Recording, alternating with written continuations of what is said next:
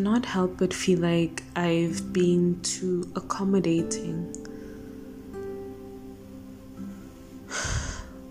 Almost my whole life. Or at least the parts I remember.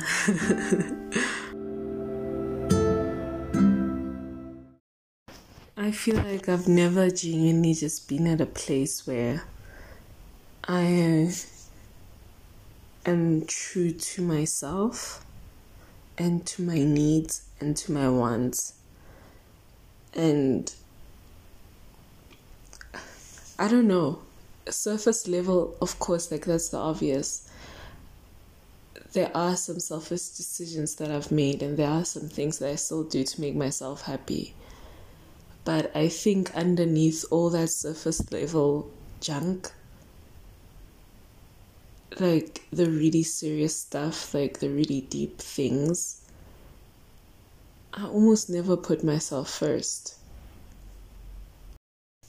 It's like for every big decision that I've ever had to make for myself in my life, and there's me and there's the next person, I have always chosen what was best and what was most comfortable for the next person over what was best and most comfortable for me. And it's not even in like the way that people usually say it, but it's probably how they mean it. It's just I've never felt it to this magnitude before. It's like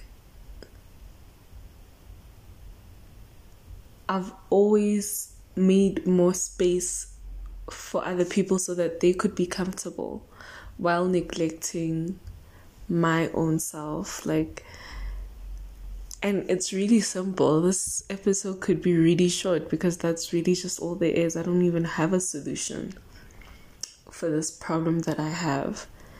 Um, but I'm beginning to see like a pattern of me often neglecting my needs. And I follow a lot of like therapy things because I cannot afford therapy. but it's probably making me overthink, but like think about these things more deeply. But one of like the therapists I follow on Instagram um mentioned that like you're so afraid of other people abandoning you that you end up abandoning yourself by neglecting your needs. And that might be it. That might be it. And it's really, truly starting to affect me. Um, I feel like I've reached um, the climax of this like awakening. Because because for the first time in my life um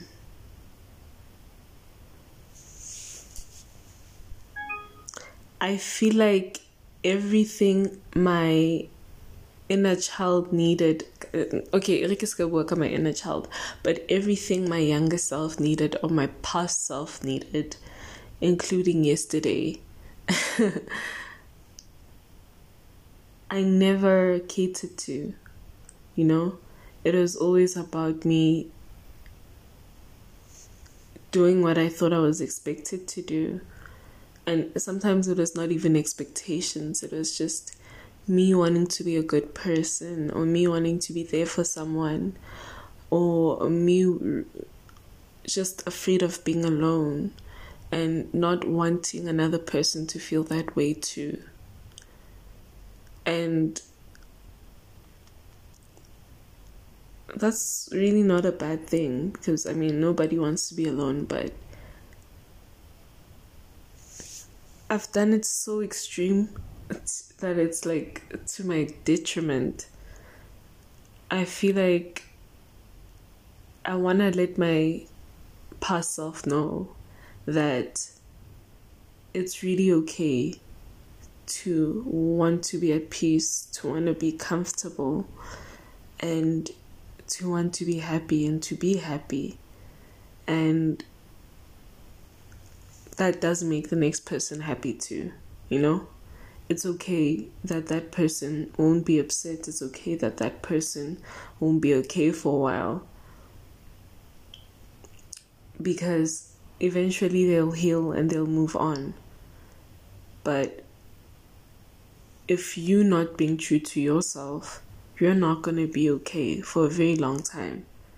And it's going to affect you. You're not going to be happy. And that person, they have their own lives, you know? Um, yeah, that's all I wanted to say today. I hope that this was worth listening.